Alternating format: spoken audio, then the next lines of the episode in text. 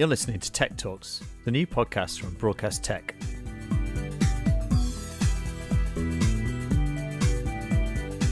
My name is Jake Bickerton, and I'm the editor of Broadcast Sport and Broadcast Tech magazines. Today I'm talking to Ben Powell Jones, Head of Original Programming at the Lad Bible Group. He's talking about the content his team are creating for the social media giant and where they are finding their biggest audiences.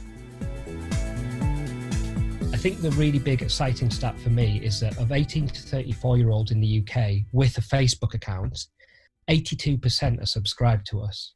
My career is in TV. I started in Indies and then I did a few years at the BBC. And then the bulk of my career was in Endemol Shine. What I really worked in was formatted entertainment. And that was the thing that Lad Bible wasn't doing. And that was what the conversation that I had was about is how do we start doing stuff where it's not every episode is the first time. They hadn't got anyone from a background of creating I don't want to say TV shows because that's not what we're trying to do, but mm. I hmm. think more just standardized entertainment where people can watch one episode and then understand whether they'll like the full series. That brings us on really nicely to the stuff that you're doing on your YouTube channels, and I'm sure across your other social channels, such as The Gap, Agree to Disagree, Shocking Answers, where you've got a very obvious format that, as you say, can be done episode by episode. And people understand straight away what they're getting. Is that something that you've created? Yeah, they, they all come from my team. It tends to be that each person does one specific thing. I see. So one person is doing the kind of celebrity games, one person is doing the gap, one person's doing agree to disagree, but we're all working together. What we're really trying to do is use data to evolve not just series by series but episode by episode. That's a right. really exciting thing to me. Um, we can a b test a single episode and we can literally change the edit episode by episode. Our audience is very very verbal. For example with the gap one of the decisions we made early on is we wanted them on stools not chairs because chairs you sit back stools you lean in and we wanted it to have that kind of intimacy. Where we fell down was we we sort of uh, got the cheapest stools we could. And was, there was what, what the top rated comment on our higher highest performing video of the gap. The most thumbs up goes to the comment where someone's just written, "Get these people some better chairs." Series two, they're on nice stools. um, and th- this data, what what kind of uh, data are you capturing and are you using to make your decisions?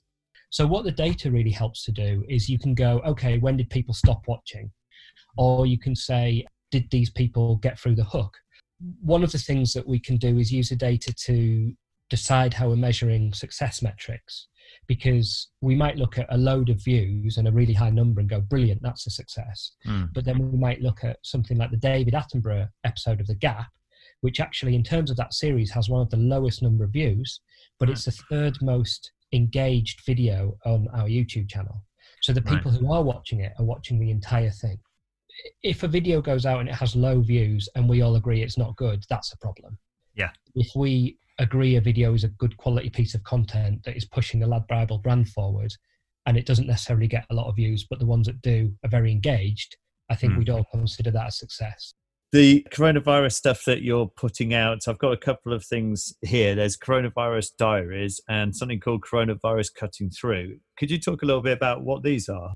With coronavirus, we it's something we want to be very careful about, and we're aware that people want to be informed, but they also want an escape.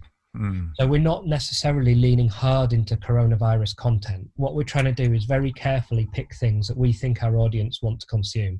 With cutting through that one that you mentioned, what we were hmm. very keen on doing is trying to get away from sensationalism and fear. A lot of our comments are about how scared people are, and what we wanted to do is go, okay, it is scary and it's not a fun time, but let's try and get some proper stats around this that okay. actually might tell a different story to what's in your head. We work closely with the World Health Organization, continuing to work around that with the NHS, with Mind, British Red Cross, and many more charities. We're currently looking at a piece with a refugee and immigration charity who we worked with on the Gap, and they're very keen to highlight the plight of people who don't have a home to stay in during this time. To go back to your other uh, question about the Corona Diaries, we've connected up a, a, young Spanish, a young English, a young Chinese, and a young Italian. Uh, they didn't know each other before, but we've put them together in uh, a technology app very similar to the one we're using now. and what's interesting about it is we've chosen countries that are in different stages. So what you find is the Chinese person can be quite reassuring to the Italian. Yeah. Because what she can say is, this is awful, but we're starting to see green shoots now. Likewise, the Italian uh, had some questions for the British contributor about the toilet roll situation. Genuinely interested because initially they didn't they didn't bulk buy it.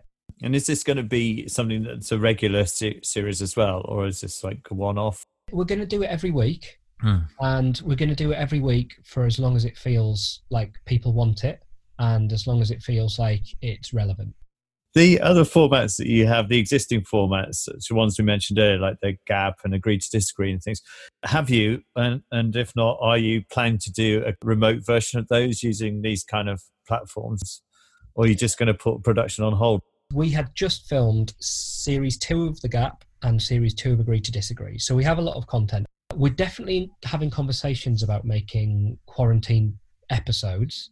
If it if there's a way we can do a quarantine piece that will give the viewers a genuinely different view on something, then yes, we might we might do that. It's something we're talking about for sure. Obviously, in advance, when you're creating new formats, you kind of know f- from experience what might work for your audience. Can you just say, "Oh, those guys, they'll probably like this or that," or is it not quite as sort of you know cut and dry as that? It's a really good question. And I think what we need to look at is if we're making something in this specific area that content would fall into, is it good quality?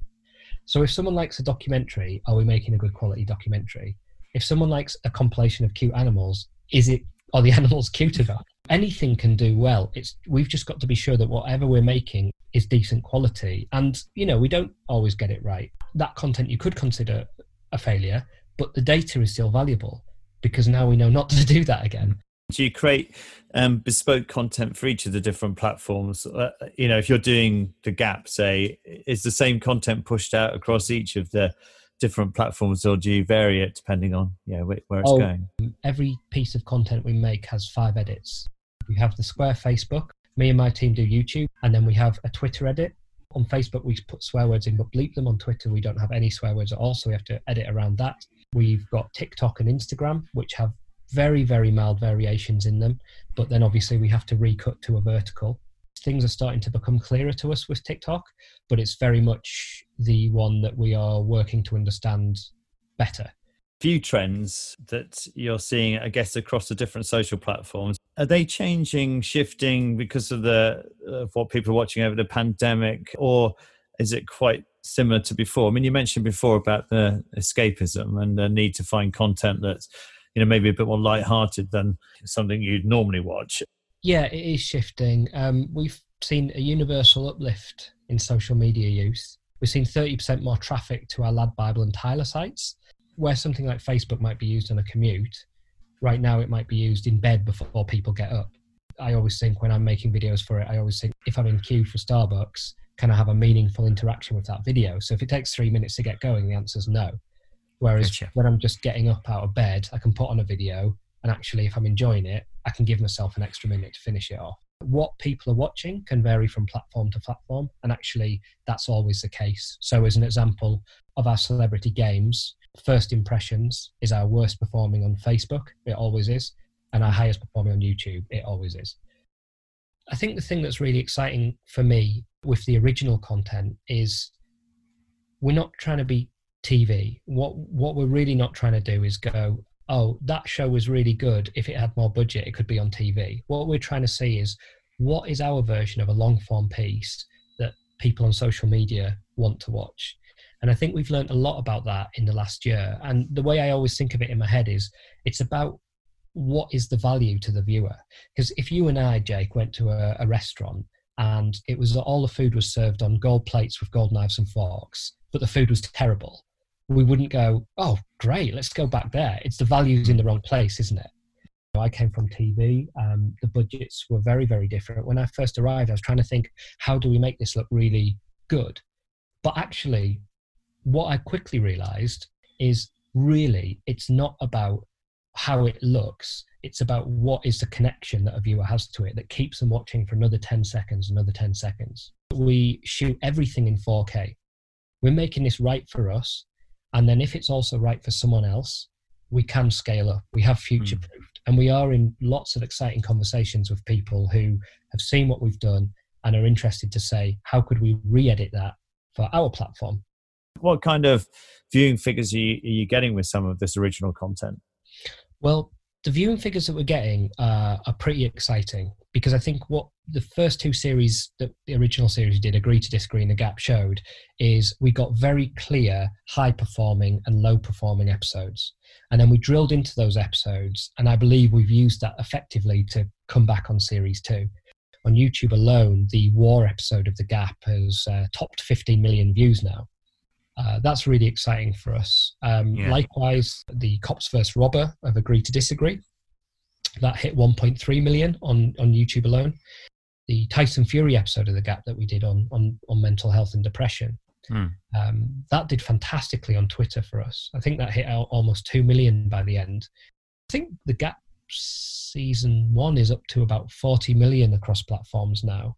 What we're looking at is because Lad knows it can get high numbers, we're looking at what are the breakthroughs platform by platform? Where are we hmm. taking viewers to a place that they haven't really gone before okay. on each specific platform and how are we having those successes? They're the kind of really exciting bits for us.